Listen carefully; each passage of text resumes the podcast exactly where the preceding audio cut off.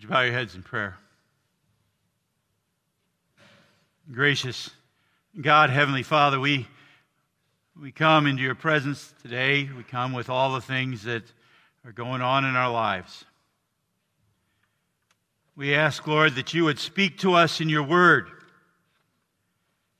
and that you would give us hearts and ears open to you. In your name we pray. Amen.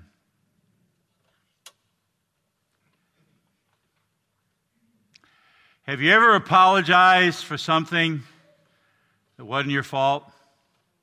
Yep. Maybe, maybe done it because you just wanted to be kind of the, the hero. I guess Jerry hadn't done it. but, but most of us have, Jerry, sorry. just because you wanted to kind of save the situation, so you said whatever needed to be saved, to be said. Have you ever walked into a room and you could feel the tension and you wondered, why are they all mad at me? Even when you don't know if that's what's happened. Or maybe, you maybe you had somebody, the boss or, or your wife or somebody else say, we need to talk. And then you say to yourself, what? Why? What did I do wrong now? Right, I called my sister the other day. I was looking for her, and she said, got on the phone. The first thing she said, what I do wrong? I thought, we don't even live near each other. How could you do anything wrong? Any of you ever pouted to get your own way? How about this? And then this is true confession time. Any of you ever walked into a room and without asking anybody if they wanted to watch what you want to watch, just got up and turned the channel. Oh, yeah. This, I got some true confession going here. It's amazing how we can make life all about ourselves. You know, the disciples do it in today's gospel reading. You know that, don't they? They get up there, the three of them, they see Jesus and his glory and Moses and Elijah, and they forget about everybody else. Let's just stay here. We'll build three tents. We don't have to go down to those other guys.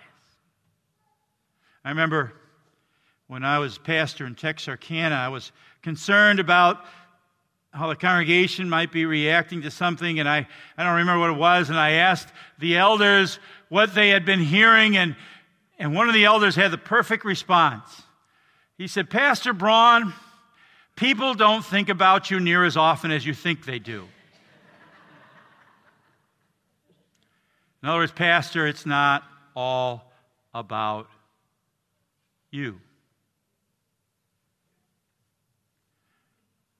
As we come to the end of our series on life and ministry at the crossroads, that's an important lesson for us to understand about our role at the crossroads. It's not all about you, and it's not all about me. So we're going to we're going to look today at two short texts, one from 1 Corinthians 4 and the other from 2 Corinthians 4 that, that use two words to describe our role at the crossroads the word steward and the word servant.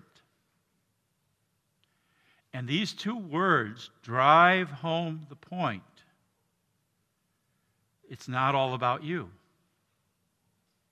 and it's not all about me. Now, what does Paul mean? I mean, this first passage, 1 Corinthians 4, verse 1, he says, he says, uh, he uses both words. He says, This is how we should regard, one should regard us as servants of Christ and stewards of the mysteries of God. Now, I know what happens when you hear the word steward. Oh, a sermon about money, about giving. Wish I'd slept in. Yeah, you're laughing because you know it's true.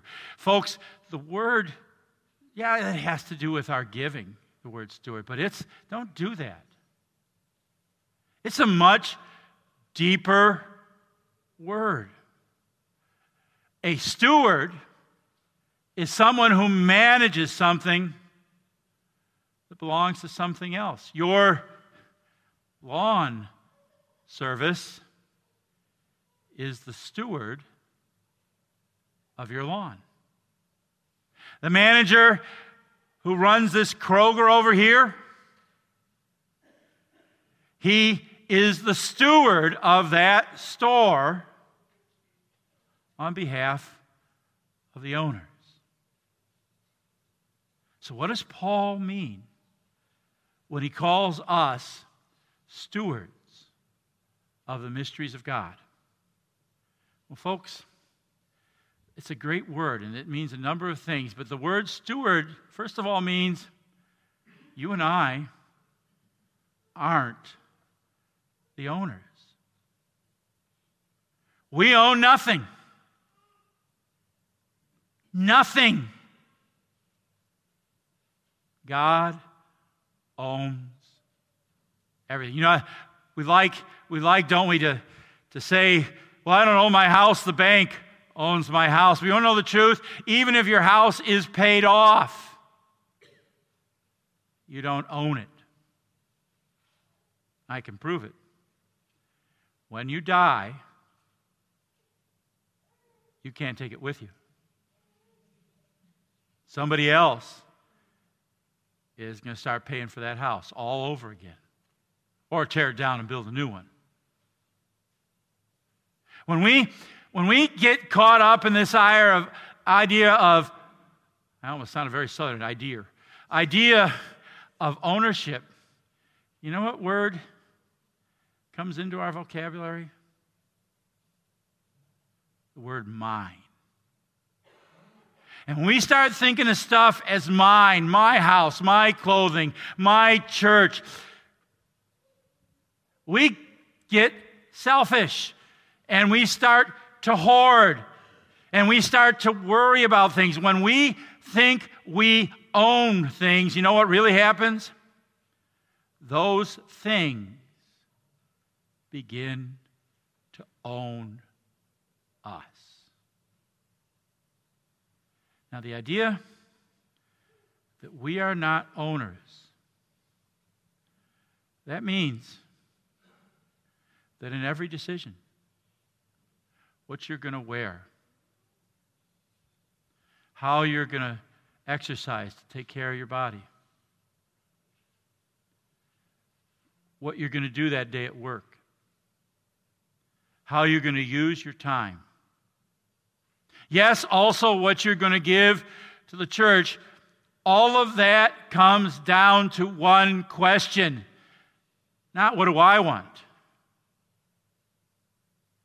but what does the owner want me to do with this? How does God want me to use all the things that He has entrusted to me?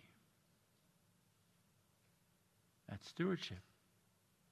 It's not about what we want. It's not about worrying. It's not about hoarding things. It's about the fact that as a steward, we are called to manage all of life and all of life's resources in accordance with God's will. Because He's the owner.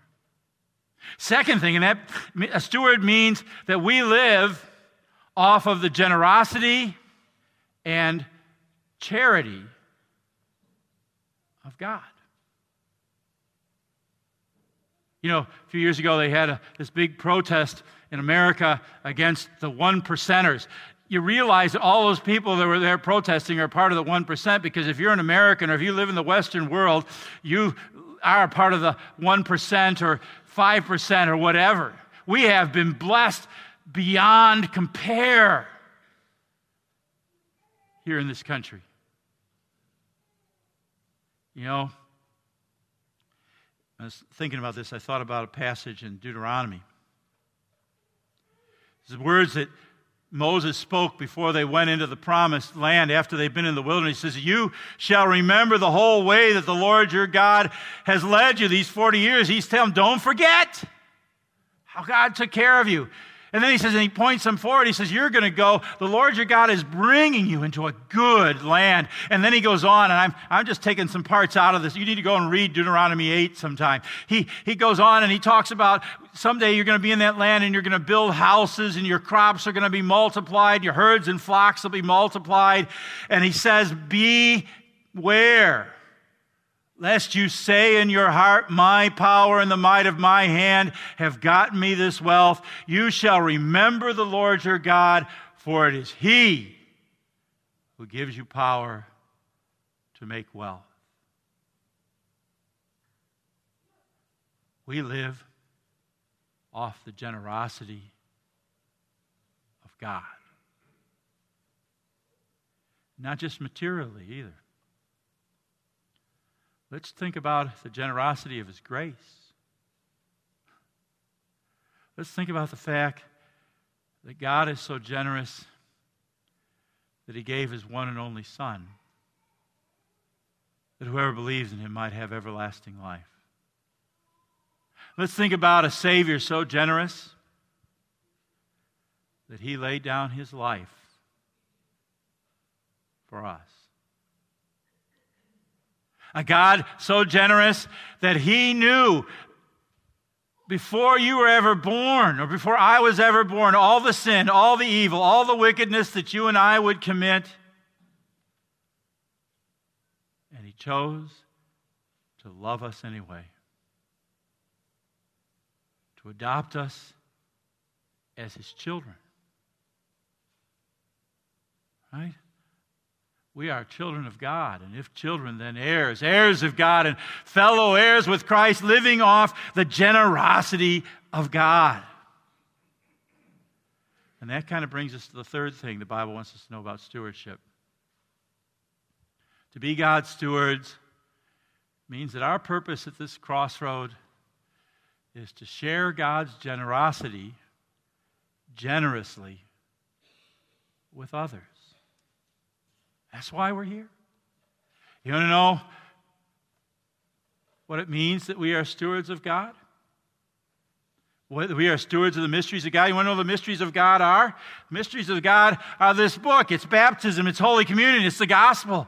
That's why we give of our time and our talent and treasure. Yeah, folks, and we need to know this. We couldn't have the lights on, we couldn't heat the building, we couldn't keep the building up without those gifts. We couldn't pay the staff. But you know what? That's only a means to an end. There's a higher purpose for all that and all the other activities that go on around here. And that's that people would know about Jesus. That people would know about God's love that's why we give. That's why some of you sing in the choir, play the piano, play the trumpet. That's why I dropped my Bible. Sorry. That's why men show up to usher both service, men and women. That's why some of you go out with our evangelism team and call on visitors. That's why some of you serve as Stephen ministers, caring for those who are hurting. That's why some of you sew quilts and plan the young at heart and plan devotional studies and retreats. And so that's why some of you teach Sunday school and confirmation and Bible class. Because you want people to have what you have a place in God's family. A mansion in heaven.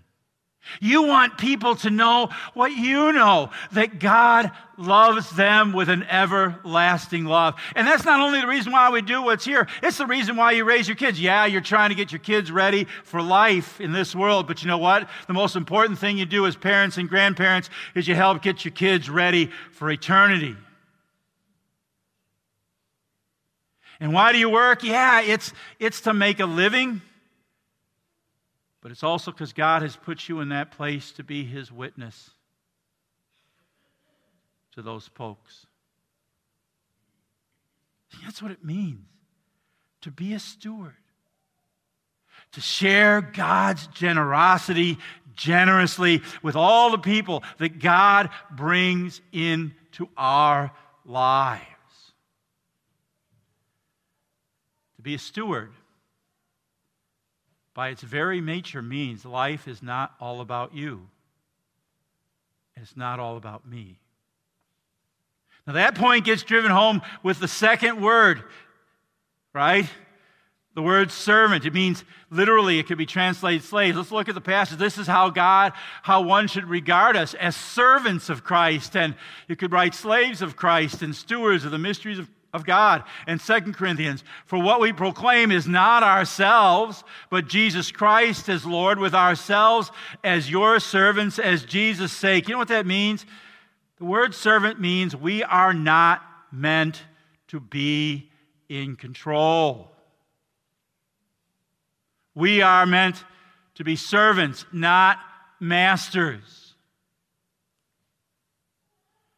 When we try to be in control, we make a mess. Husbands and wives, what happens in marriage when one or both of you is insisting on your own way? Makes a mess, right? What happens in a church when a member says something like, Well, if the church does that, it's not what I want, so I'm going someplace else. Or what happens when the pastor has that attitude that he can just make changes without any care for, for what the believers in that place are also saying? It brings conflict, it destroys. When we, when we try to be in control, we're playing God. And you want to know something? We can't handle his job. And it's been that way from the beginning. This is the heart of the sin in Genesis 3. Adam and Eve took that fruit because they wanted to be like God. And where did it get them?